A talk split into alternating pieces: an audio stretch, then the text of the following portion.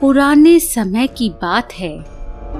फारस देश में केरमान नाम का एक राज्य था और नदीम नाम का युवक वहाँ का सुल्तान बन गया था।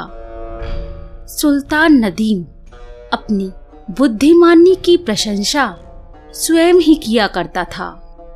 सुल्तान अक्सर कहता, मैं जो भी काम करता हूँ बहुत ही सोच समझकर ही करता हूँ। केरमान की प्रजा ही नहीं, उस राज्य के प्रमुख मंत्री और यहाँ तक कि सुल्तान के परिवार के लोग भी उसे प्रसन्न करने के लिए उसकी झूठी तारीफ़ किया करते और कहते, आहा सुल्तान, आपके जैसा इस जहान में कोई नहीं है। सुल्तान, आपकी अक्लमंदी तो अद्भुत है अविश्वसनीय है।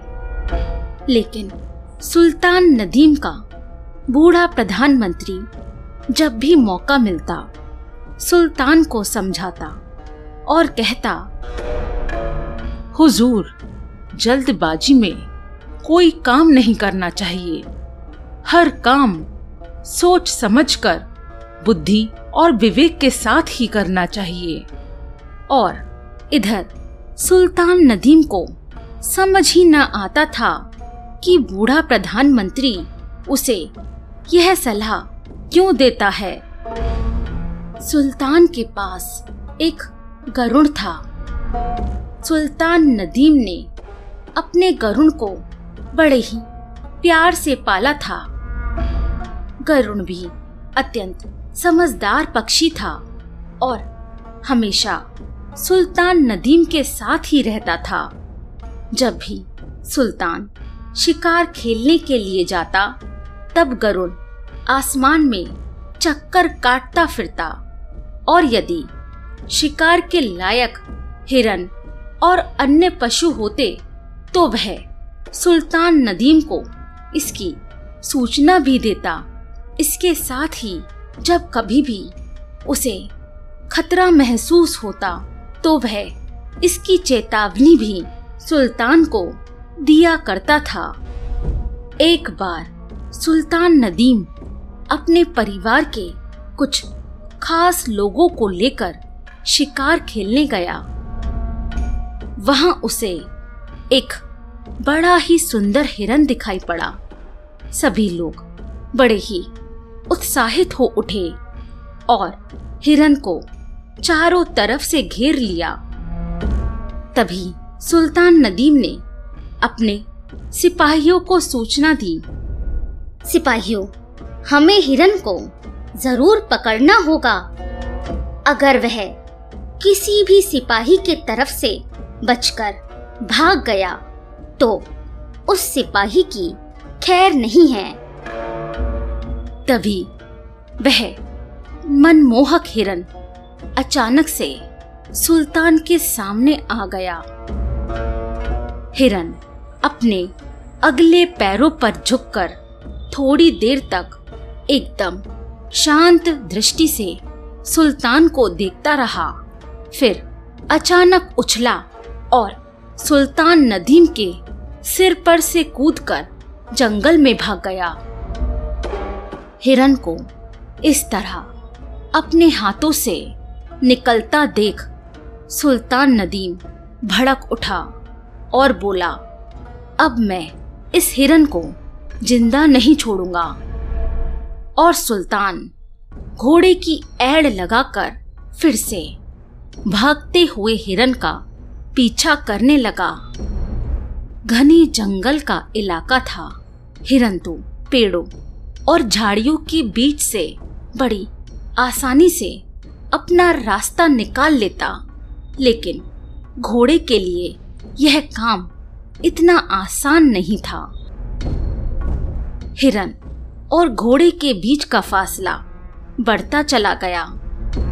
इधर गरुण भी हिरन का पीछा करते हुए आसमान में उड़ने लगा। लेकिन वह अनोखा हिरन अब जंगल में कहीं गायब हो चुका था। सुल्तान करुण की मदद से अभी भी हिरन का पीछा कर रहा था। पेड़ पीछे छूट गए थे। सुल्तान नदीम हिरन का पीछा करते करते जंगल से बहुत दूर निकल गए थे।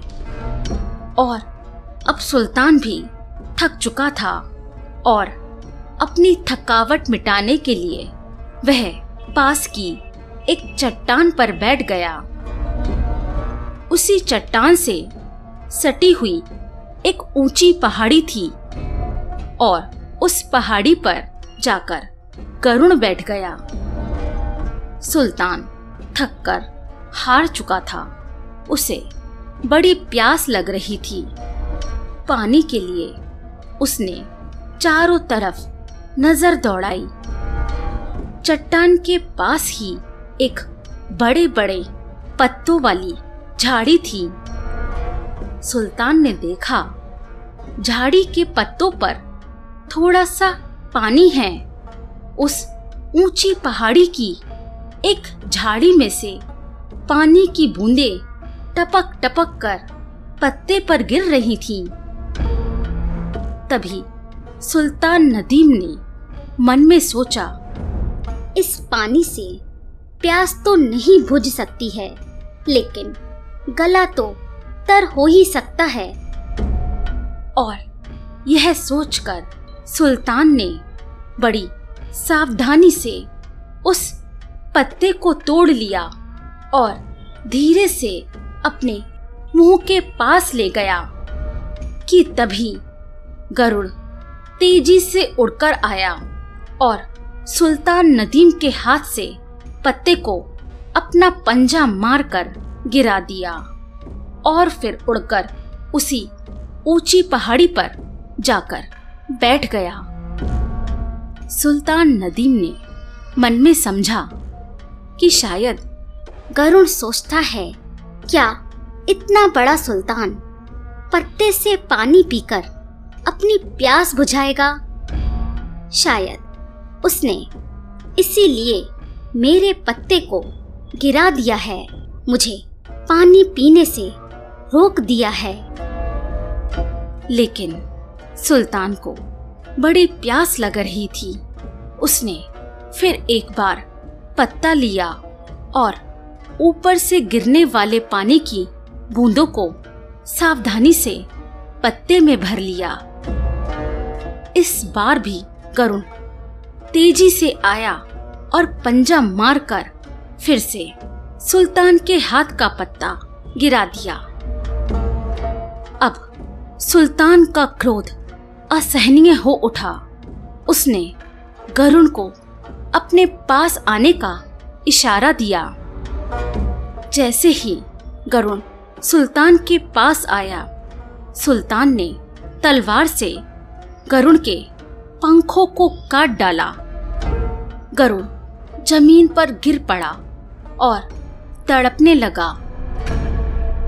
लेकिन दूसरे ही क्षण सुल्तान नदीम को यह विचार आया कि इस बात का पता लगाया जाए कि पानी की ये बूंदें कहाँ से गिर रही हैं। और सुल्तान जिज्ञासा पूर्वक ऊँची पहाड़ी पर चढ़ गया। और वहाँ उसने देखा कि ऊँची पहाड़ी पर झाड़ियों के बीच लेटे एक जहरीले सांप के मुँह से जहर ही बूंद बूंद बनकर नीचे गिर रहा था। और गरुण ने उसकी प्राणों की रक्षा करने के लिए ही उसे यह पानी नहीं पीने दिया था। यह सब देखकर सुल्तान हैरान हो गया। सच्ची बात जानकर सुल्तान नदीम दुख से भर गया। उसने पहाड़ी पर से देखा, थोड़ी ही दूर पर एक निर्मल जल का झरना बह रहा था। लेकिन सुल्तान को अपनी प्यास बुझाने का होश नहीं रहा। वह तुरंत पहाड़ी पर से नीचे उतर आया और तड़पते हुए गरुण को उठाकर उसने अपनी गोद में रख लिया और प्यार से उसे सहलाने लगा और धीरे धीरे सुल्तान अपने होश खो बैठा। इस घटना के कुछ देर बाद ही सुल्तान के सिपाही भी वहाँ आ पहुँचे। उन्होंने सारी बातें समझ ली और सुल्तान नदीम के मुँह पर पानी छिड़क कर वे उन्हें होश में ले आए और पानी पिलाया। इसके साथ ही गरुण की भी उन्होंने मरहम पट्टी की। सुल्तान ने सभी को सच्ची सच्ची बात बताई और सभी ने सुल्तान को तसल्ली दी कि जो होना था वह हो चुका है। उसके बारे में चिंता करने से अब कोई फ़ायदा नहीं है। पर सुल्तान नदीम का मन अभी भी दुख और पश्चाताप से भरा हुआ था कि उसकी जल्दबाजी ने गरुण को उसके पंखों से वंचित कर दिया था। और दोस्तों, इस अनुभव से ही सुल्तान नदीम यह बात जान पाया था कि बूढ़ा प्रधानमंत्री उसे क्यों बार बार सावधान करता था। जल्दबाजी में कोई काम नहीं करना चाहिए। हर काम सोच समझकर बुद्धि और विवेक के साथ ही करना चाहिए।